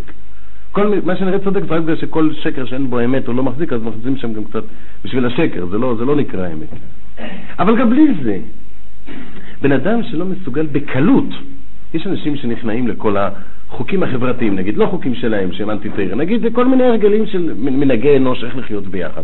בן אדם שכל פעם שזה לא צודק או לא מובן, זה מקומם אותו, והוא צריך להתגבר, להתקיים, קודם כל נסחטים כל הכוחות שלו, החיים שלו נהיים מרירים, ועצבניים. בן אדם צריך ללמוד להשלים עם המגבלות של החיים עם חיוך, אם הוא רוצה באמת להיות בן אדם. וזה אפשר להסביר לילד. אפשר להראות להם דברים מובנים, אני לא יכול להסביר לילד בן שלוש, כמו שאמרתי, למה לרוץ לכביש, זה ילד בן שש מבין. אז שיבין שיש דברים שגם הוא לא מבין. ולהסביר להם למה עושים דברים לא צודקים, ואז להגיד להם, אז ברוך השם, בשמחה ובששון אנחנו מכריזים בזה על פתיחת מחנה אימונים. מעכשיו אצלנו בחודשים הבאים, כולם מתאמנים לעשות דברים לא מובנים ולא צודקים. והם מיד בתוך כדי דיבור, אומרים לילד הזה, ואתה בבקשה תיקח עכשיו את הכיסא ותשים שמה. למה דווקא אני? כי עכשיו אנחנו באימון לעשות דברים לא מובנים. אבל זה לא צודק תמיד ולא, או, זה שתי ציפורים במכה אחת, זה גם לא מובן וגם לא צודק. זה האימון האידיאלי. אני, אני מגזים, אני מחריף, אבל אני רוצה שזה יהיה ברור המסר. עכשיו, נקודה חשובה בנעשה ונשמע. כתוב שהם שני כתרים קיבלו. אחד כנגד נעשה ואחד כנגד נשמע. אם נעשה ונשמע, כל הוורד שם זה רק משמעת, להתכפף, להיות עבד בלי קודשא בריחו, אז מגיע כתר אחד, שאמרו נעשה ורק אחר כך נשמע. למה שני כתרים? זה פשוט שיש כאן גם כתר על נשמע. מה הפשט? עכשיו אני רוצה להגיד לאותם הורים שמאוד דואגים להעשרה והרחבת אופקים ועוד איזה מין מחלות יש, אה, מה הם עוד אומרים? פיתוח אינטליגנציה וכל מיני דברים כאלה. אני רוצה להגיד להם שגם אם הם רוצים להסביר לילד כדי שבאמת יבין, הדרך היחידה שיבין זה שישמע אחרי שהוא עשה. כי בן אדם שמרגיש שאם הוא מבין הוא צריך לעשות, ואם הוא לא מבין הוא לא צריך לעשות, הוא באמת לא מבין, לא שהוא משקר. אם הוא מבין, הוא מבין את זה חלקית, אף פעם לא לעומק, ולרוב הוא לא מבין. זה טבע באדם, ככה הקדוש ברוך הוא ברא. יש לו מה שקוראים נגיעה. המוח שלנו עובד לפי הוראת הלב, החוכמה היא בלב. המוח מאבד את המידע שקיבל מהלב. אם הלב לא רוצה להבין, המוח סתום. באמת לא מבין, לא שהוא עושה את עצמו. אם, אם, אם, אם, אם, אם הייתה תאיר הקדושה אומרת לי, תראה, אתה יודע מה עומק יש בארבע בתים בתפילין, כנגד ארבע עונות של המוח, כנגד מה שאמרו המקבלים, כנגד מספר ארבע של הדלת שבתוך ה... של היוד, של היוד שבתוך הדלת, של האחד שמאחד את הארבע. אתה מבין את העומק? אם תבין אתה צריך להניח תפילין, אם לא אתה לא צריך להניח תפילין, לא הייתי מבין. אז אני יודע שאני צריך להניח תפילין בין אם אני מבין בין אם אני לא מבין. עכשיו, אחרי שאני כבר מניח תפילין, יש לי חשק נורא להבין את זה. ויש עכשיו לא רק שאין לי נגיע לא להבין, יש לי נגיע עצומה להבין, כי אדם רוצה להבין מה המשמעות של המעשים שלו, איזה תוכן יש. אז מילא גם לאותם הורים שמרמים את עצמם, שמסבירים לילדים כשרוצים שהילדים יבינו לא מצד המשמעת, בשביל שבאמת יבינו, אתם רוצים שילד יבין משהו, תדרשו ממנו, בתחום ההתנהגות אני מתכוון, תדרשו ממנו קודם להתנהג. אחרי שיתנהג תקופה, הוא גם יבין יותר טוב. זה שני כתרים, אחד כנגד נעשה שעושים בלי קשר אם אתה מבין או לא מבין, וקטע אחר כנגד נשמע, שמי שמנסה לשמוע אחרי שקיבל על עצמו לעשות, הוא גם שומע, הוא גם יכול להבין יותר טוב. שלא לדבר על זה שיש דברים שבעצם במציאות, אם אדם מתנהג, הוא כבר רואה את התוצאות עליו. אם מדובר בהתנהגות. זאת אומרת, הסוד של נעשה ונשמע זה גם למי שרוצה לדאוג להבנה. סיכום הדברים, אנחנו לא מתכוונים להגיד עכשיו נעשה ונשמע שזה הלוכה שאסור להסביר לילד לפני שהוא עושה. אם אתה רואה שילד שלך שואל באמת שאלה, אפשר לראות על התנועה, על המנגינה, שהוא באמת רוצה להבין, אבא למה? אז תסביר לו גם לפני זה, אין בזה שום בעיה. אבל אם זה אבא למה, אז אתה אומר לו את התשובה ההגותית, שכבר חכמי הדורות הגו אותה, ככה. ככה, כי אני אמרתי, כי אתה לא מבין. כי אתה צריך להתאמן לעשות דברים לא מובנים. גם אני עושה דברים לא מובנים. זה לא עניין של אני שולט בילד, עוד פעם אני מזהיר מזה. משמעת זה לא עניין של אני שולט בילד. לבני ישראל עבדים ולא עבדים לעבדים, אין שום עניין לשלוט בילדים חס ושלום, בשום דבר. אני אומר לו בפירוש, אני אומר לו תשמע, אני אומר לתלמיד שלי, אני אומר לחבר שלי, גם אני עושה דברים לא מובנים. גם אני כפוף. גם אני נכנע. לא שזה אני עליך. חס ושלום. אין עניין עליך. זה היסוד. היה לי קשה, ברוך השם שעברתי את זה, אני רק רוצה לסכם. בבית שיש בו חום וקשרים אמיתיים, אמרתי, בלי משמעת הפסדנו הכל. זה אחד הנושאים המרכזיים. משמעת בלי חום זה לא משמעת, זה דיכוי, זה מעורר מרדנות, זה מעורר נוגדנים. עכשיו אני רוצה להגיד את הסוד האחרון. אחת הבחינות האמיתיות, האם אנחנו כהורים, הורים שבאמת גם אוהבים את הילדים, כמו שהתרא אומרת, וגם מעניקים להם וגם מחנכים אותם, זה רק אם יש את שני הגורמים ביחד, את, ה, את המשמעת ואת האהבה גם יחד. כי בית שתהיה בו אהבה בלי משמעת, זה לא אהבה אמיתית, זה אהבת עצמו. אהבה אמיתית זה נתינה. יש בחברה המודרנית אווירה של חנופה. אנשים מרגישים שהם לא שווים כלום, הם צריכים קהל מעריצים. אז הם רוקדים כל הזמן לצלילי החליל החברתי. דעו לכם שיש מצב כזה גם במערכת של יחסים של מורים ותלמידים ושל הורים וילדים. יש הורים שכל הזמן דואגים שהילד שלי יאהב אותי, ולפחות יהיה לי איזה מעריץ אחד בעולם. ובאמת הילדים מעריצים שלנו עד גיל שלוש, ארבע, עד שמתחילים להבין משהו. אבל, אבל דווקא אצל ההורים שלא מחפשים את ההערצה של הילדים, בסוף מקבלים ילדים כאלה. זה עולם הפוך. ואלה שמחפשים את זה לא משיגים. הורים שכל הזמן חייכנים ונחמדים אל הילדים ומחבקים ומלטפים אותם, אבל לא מסוגלים לתת משמעת, רוב הסיכויים שיחשדו בעצמם, לא, לא התפקיד שלנו, רוב הסיכויים שמה שהם עושים הם מחניפים לילדים ולא מעניקים להם. אז לא רק שלא תהיה משמעת, לא רק שכלפי עבודת השם יש כאן חיסרון, הילדים עם הזמן חשים בזה. מרבה הכאב הוא שההורים שנורא אכפת להם שהילדים יאהבו אותם, ולכן מוותרים ונותנים להם את הכל, אלה ההורים הנבעטים ביותר בגדלותם. מכיוון שילד שכל הזמן הרגיש מלך, כל הזמן הוא מרגיש מגיע לי, רק כשלוקחים לו משהו הוא מרגיש עוול, אה, מה פה שמגיע לי ולא נתנו. הורים שהשקיעו את הילדים, את כל הנשמה שלהם, את כל החיים, הם נבעטים, נזרקים כדומן על פני השדה. והורים שדרשו מהילדים כאילו להחזיר, זה ילדים שלמדו גם לתת. לכן, גם אם היצר אורם מדבר, צריך לדעת לסתום הפה בטענות שלו. אנחנו לא בטוחים במה שאמרתי, אבל כנראה שהוקש כבודם לכבודו של מקום, כאן יש חלק מהסוד הזה. דעו לכם שוודאי מבחינת חינוך ליראת שמיים, לא יהיה אדם ירא שמיים, אדם שאין לו משמעת.